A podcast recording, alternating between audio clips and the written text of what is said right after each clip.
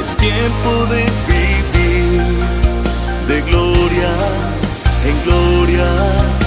El gozo del Señor me sostendrá.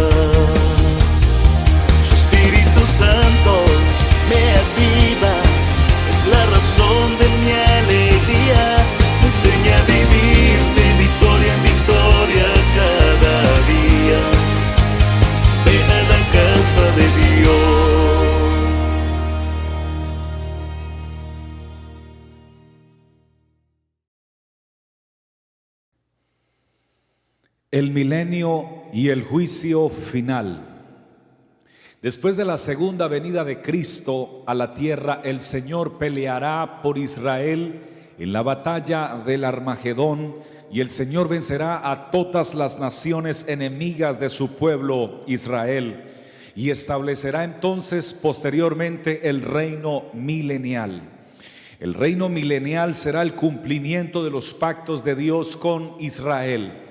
Apocalipsis 21 dice, vi un ángel que descendía del cielo con la llave del abismo y una gran cadena en la mano, y prendió al dragón, la serpiente antigua, que es el diablo y Satanás, y lo ató por mil años y lo arrojó al abismo, y lo encerró y puso su sello sobre él para que no engañase más a las naciones, hasta que fuesen cumplidos mil años.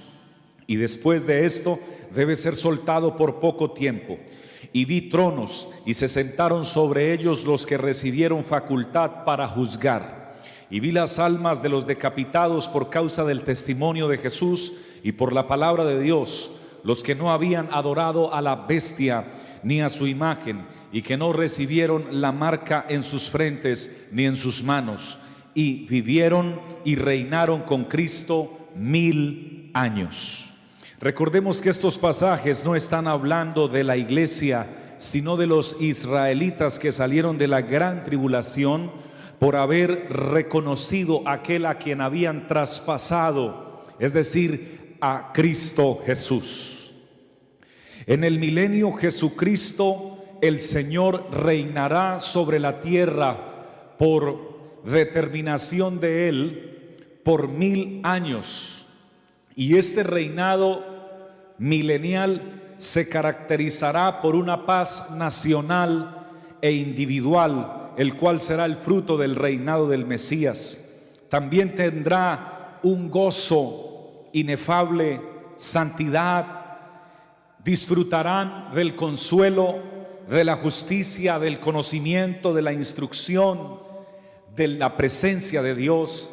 El Señor removerá la maldición que fue pronunciada sobre la creación y también removerá toda enfermedad, traerá protección y no habrá opresión política, ni religiosa, ni social.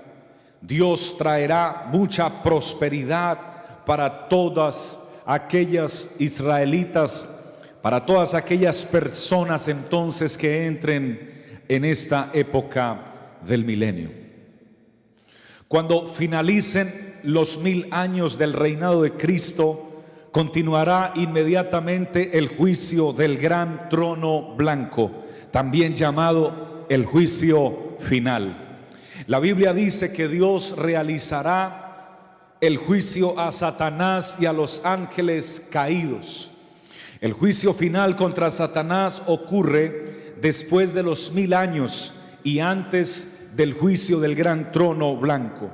Satanás será encadenado entonces por mil años, pero después del milenio será desatado por un poco tiempo y llegará a ser diligente en su esfuerzo final para destruir el reino milenial, siendo derrotado en este intento y será finalmente arrojado en el lago de fuego y azufre, lo cual es o será su exterminio final. Algunos han dicho que el diablo gobernará en el infierno, pero no es verdad, porque en el infierno no habrá gobierno.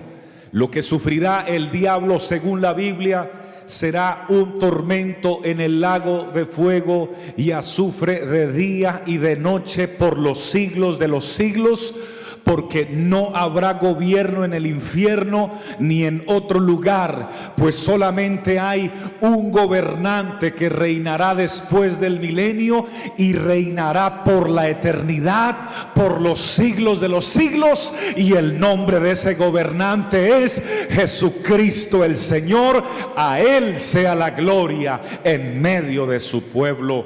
Aleluya, aleluya. También los ángeles caídos tendrán juicio de acuerdo a Judas capítulo 1, verso 6, y los ángeles que no guardaron su dignidad, sino que abandonaron su propia morada, los que, a, los que están reservados bajo oscuridad y prisiones eternas para el juicio del gran día. Y también Pedro dice, porque si Dios no perdonó a los ángeles que pecaron, sino que arrojándolos al infierno los entregó a prisiones de, oscuridad para ser reservados al juicio, a este juicio del que estamos desarrollando, al juicio final. Los cristianos entonces tendrán parte con Cristo en la relación de este juicio Primera de Corintios 6:3 dice, "¿O no sabéis que hemos de juzgar a los ángeles? El Señor juzgará a Satanás y a los ángeles, y nosotros, su iglesia, estaremos allí junto con él." El juicio de los muertos impíos entonces continuará después del juicio a Satanás y a los ángeles caídos, y a este juicio de los impíos es a lo que la escritura llama el juicio del gran trono blanco, con el cual terminará la historia del mundo presente y vendrá el juicio final. Los que comparecerán entonces ante este juicio serán los muertos. Como los redimidos, es decir, su iglesia, resucitarán mil años antes y habrán estado en gloria con Cristo durante el milenio, los muertos entonces que serán juzgados serán no los muertos en Cristo, porque los muertos en Cristo resucitarán primero y luego los que hayamos quedado vivos seremos transformados y arrebatados para recibir al Señor en el aire y estar para siempre con Él. Estos muertos que serán juzgados entonces serán los impíos pertenecientes a todos los tiempos desde el principio de la historia humana hasta el establecimiento del gran trono blanco. Los muertos serán juzgados según sus obras. El libro de la vida estará allí abierto para responder a aquellos que deseen justificarse con base a sus obras. Pero entonces solo en el libro de la vida allí están consignados los que alcanzaron la vida eterna y los que llegan a ese juicio no estaban consignados en ese libro. El juicio final entonces es la respuesta definitiva de Dios a todos los impíos. La solución, remoción y castigo del hombre por todos sus pecados. Con relación al juicio del gran trono blanco declaran las escrituras de forma contundente que huyeron el cielo y la tierra y ningún lugar se encontró para ellos. Cumplida la carrera de la historia de la humanidad, también el primer cielo y la primera tierra pasaron. Gloria a Dios. El primer cielo y la tierra pasaron. Y dice segunda de Pedro 3:10, pero el día del Señor vendrá como ladrón en la noche en el cual los cielos pasarán con gran estruendo y los elementos ardiendo serán deshechos y la tierra y sus obras que en ella hay serán quemadas. Está hablando del juicio del gran trono blanco. Esperando, también dice Pedro, esperando y apresurándonos para el día de Dios, el cual los cielos encendiéndose serán desechos y los elementos siendo quemados se fundirán. Por tanto, este será el final entonces o, lo que la Biblia llama el juicio final, el castigo final de la ira de Dios para aquellos que le dieron la espalda y no entregaron sus vidas a Él. Apocalipsis también, en el capítulo 20, versículo 2, Juan en revelación vio un evento dramático, dice la escritura, los muertos impíos resucitados, grandes y pequeños, de pie ante Dios. El mar entregó los muertos que habían en él. El Hades entregó los muertos que habían en él. De los muchos condenados, algunos relativamente no serían o no tendrían obras tan malas como otros. La tragedia es que según las escrituras, no experimentaron el nuevo nacimiento, por tanto no tienen vida eterna, irán lamentablemente a la condenación. Para concluir entonces podemos decir que el juicio final es la respuesta definitiva de Dios a todos los impíos, la solución contra el pecado definitivamente, la remoción y el castigo contra los hombres por causa de su desobediencia. Estos pasajes entonces y estas citas bíblicas son el proceso de cómo Dios va a dar fin a la historia del mundo del tiempo presente. Gloria al nombre del Señor. Pero antes de que esto acontezca, hoy todavía hay oportunidad para alguien que quiera tener un corazón humilde, reconocer que por encima de ti hay un Dios que es bueno y que para siempre su misericordia y que hoy desea traer salvación y vida eterna para alguien.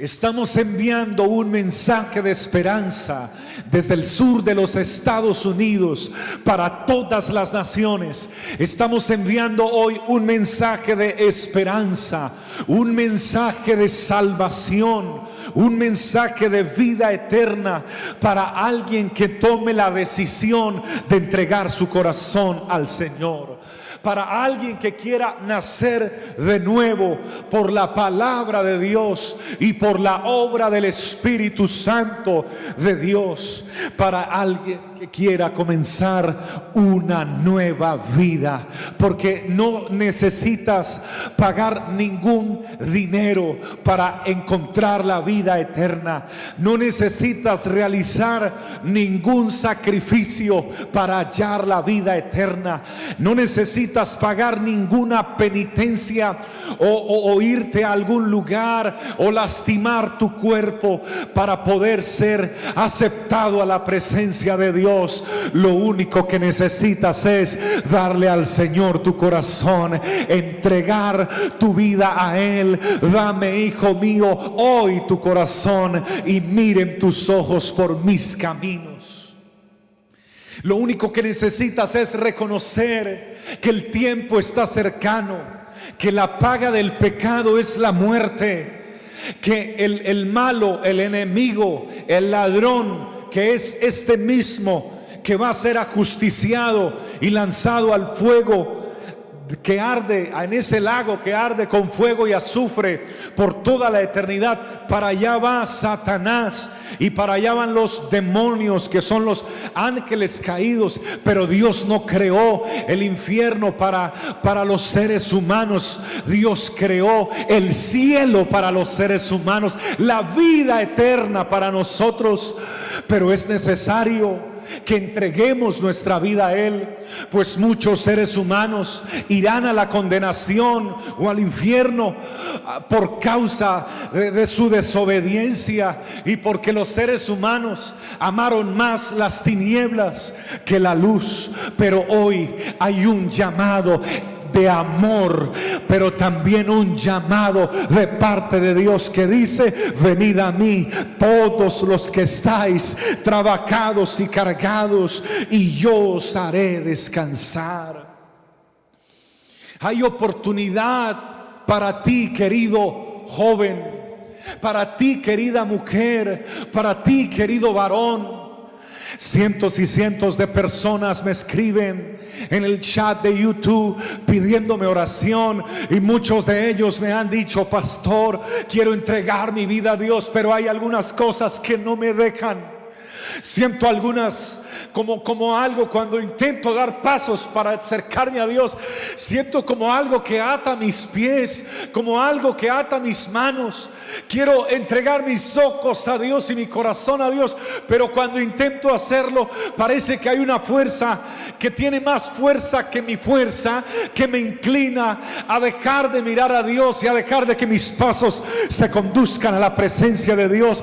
Y eso se llaman las fuerzas de la oscuridad las fuerzas de las tinieblas, porque el diablo vino a matar, a hurtar y a destruir tu vida para que finalmente puedas terminar con él en la condenación y en el infierno. Pero hoy te tengo noticias del cielo y noticias de poder y noticias de salvación.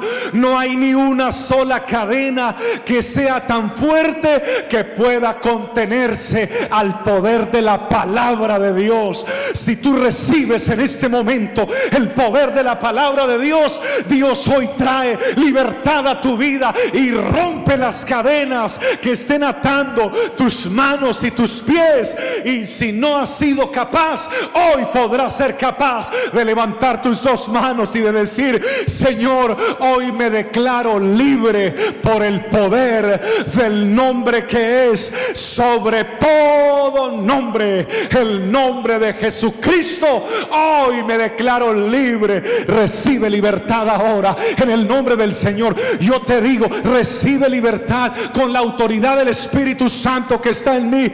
Te digo en el nombre de Jesús y por el Dios que predico, recibe libertad ahora en el nombre del Señor Jesucristo. Oh, aleluya. El Señor dijo, el Espíritu del Señor está sobre mí. Es que el que te estoy predicando es a este Dios. Aleluya, que en el poder de su Espíritu Santo está allí contigo.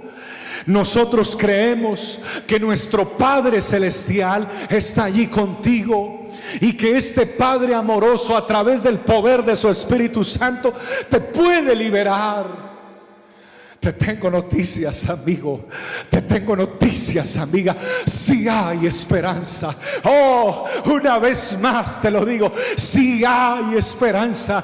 Y si alguien está escuchando una voz del enemigo que le dice, no, ya contigo, ya no, no hay nada que hacer. Yo reprendo esa voz maligna y te digo, si hay esperanza. Mientras haya vida, hay esperanza. En el nombre de Jesús, hoy puedes salir corriendo, corriendo de las tinieblas y venir a la presencia del Señor Jesucristo donde hay luz y su luz terminará tus tinieblas, querido y querida. No importa cuán bajo hayas caído, no importa cuánto pecado hayas cometido, no importa cuánto daño hayas hecho o te hayan hecho, Jesucristo hoy te llama y te dice que Él es el buen samaritano y Él tiene aceite del cielo, aleluya, y vino espiritual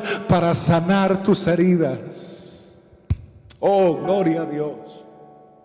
Para suavizarlas y para vendarlas y para tomarte en sus brazos y para levantarte del estado en el que estás y para decirte que el Señor dejó estas enseñanzas de Apocalipsis no para que las personas se asusten ni para que la iglesia las ignore, sino para que las personas sepan, oh, la triste, el triste futuro de Satanás y sus demonios y los desobedientes pero el, el esperanzador y prometedor futuro para los que entregamos nuestra vida al Señor, esperamos en la nueva Jerusalén, en la Jerusalén la celestial, esperamos en que el Señor venga a levantar a su pueblo y nos encontremos con Él en las nubes y recibamos un abrazo de nuestro Padre que perdonó nuestros pecados,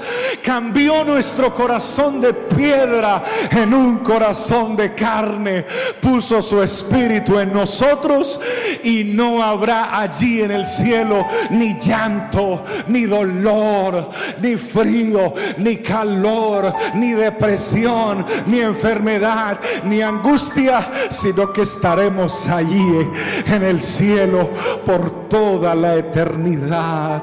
Oh, yo siento en mi espíritu invitarte a que tú puedas hacer una oración conmigo justo ahora en este momento, querido, querido amigo, querido amigo, querido hermano, querida persona que te alejaste de la iglesia, querida persona que nunca has asistido a la iglesia, querida persona que nunca has sentido la presencia de Dios o que no lo conoces, hoy hay oportunidad del cielo para ti. Aleluya, yo siento el amor de Dios como fluye aquí en esta hora. Oh, yo creo que alguien más lo está sintiendo allá, desde donde nos está observando, como el amor de Dios fluye y fluye y fluye. Y yo creo que el amor de Dios también está llegando allí a donde tú te encuentras en tu casa, en tu lugar de trabajo, allí en tu, en tu automóvil mientras escuchas la palabra, en el lugar donde te encuentres de rodillas o de pie. Por favor, cierra tus ojos o sentado. Aleluya, si puedes levantar una de tus manos y ora conmigo diciéndole al Señor, Padre bueno, Padre amoroso, Señor Todopoderoso, quiero darte las gracias en este momento, mi Señor. Gracias porque tú no quieres la muerte eterna del que muere si no quieres que el pecador se arrepienta y viva para siempre. Hoy Señor hemos pronunciado un mensaje de salvación en medio de una enseñanza de juicio ha, Señor, emanado una promesa de vida eterna. Jesucristo amado, presento a las personas que están inclinando su rostro, a los que están levantando su mano, a los que sus ojos están llenándose de lágrimas en este momento, a los que han caído arrodillados en este instante diciendo, Señor del cielo, necesito hoy entregar mi vida a ti.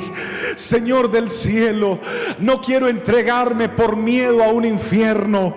Quiero entregarme a ti porque tu amor es demasiado grande y demasiado amoroso para ser menospreciado y no ser correspondido. Me entrego a ti, Señor, no por miedo a una condenación ni a un infierno, sino porque quiero estar cerca de tu corazón, cerca de tu presencia, cerca de tus promesas, cerca de tu espíritu, porque quiero estar contigo por el resto de la eternidad y que nadie nos separe, oh Dios que nada nos separe, que pase la eternidad y que pase la eternidad en tu divina presencia. Señor, te ruego por aquel matrimonio que está en crisis, te pido por él. Y si hay un varón allí que pueda decir, Señor, yo te pido por mi matrimonio, Señor, te ruego por su matrimonio, te ruego por aquella dama que está sufriendo también con su esposo, te pido Señor, que hagas una obra en ese hogar. Te ruego por los padres que están sufriendo por sus hijos. Te ruego, Señor, por aquellos que se sienten solos. Te ruego por aquellos que no encuentran sentido a la vida. Te ruego, Señor, que tu presencia ahora ahora, mi Señor, justo ahora, entre en lo más profundo del corazón de ellos, los abrace y puedan sentir tu presencia y tu Espíritu Santo. Por favor, no dejes de adorarlo allí donde estás, no dejes de glorificarlo. Aleluya, aunque mi oración se acabe y este servicio se acabe, si tú lo estás sintiendo a Él, olvídate de lo que pueda pasar de aquí en adelante y pasa el tiempo que necesites en esta bendita presencia. Recibe al Dios de la vida eterna en el nombre de nuestro Señor Jesús. Amén. Amén. Aleluya. Oh, grande eres tú. Bendito sea mi Señor.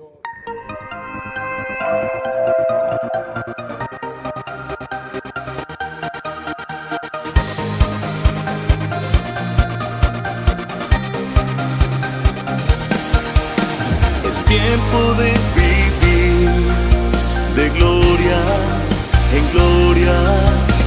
El gozo del Señor me sostendrá.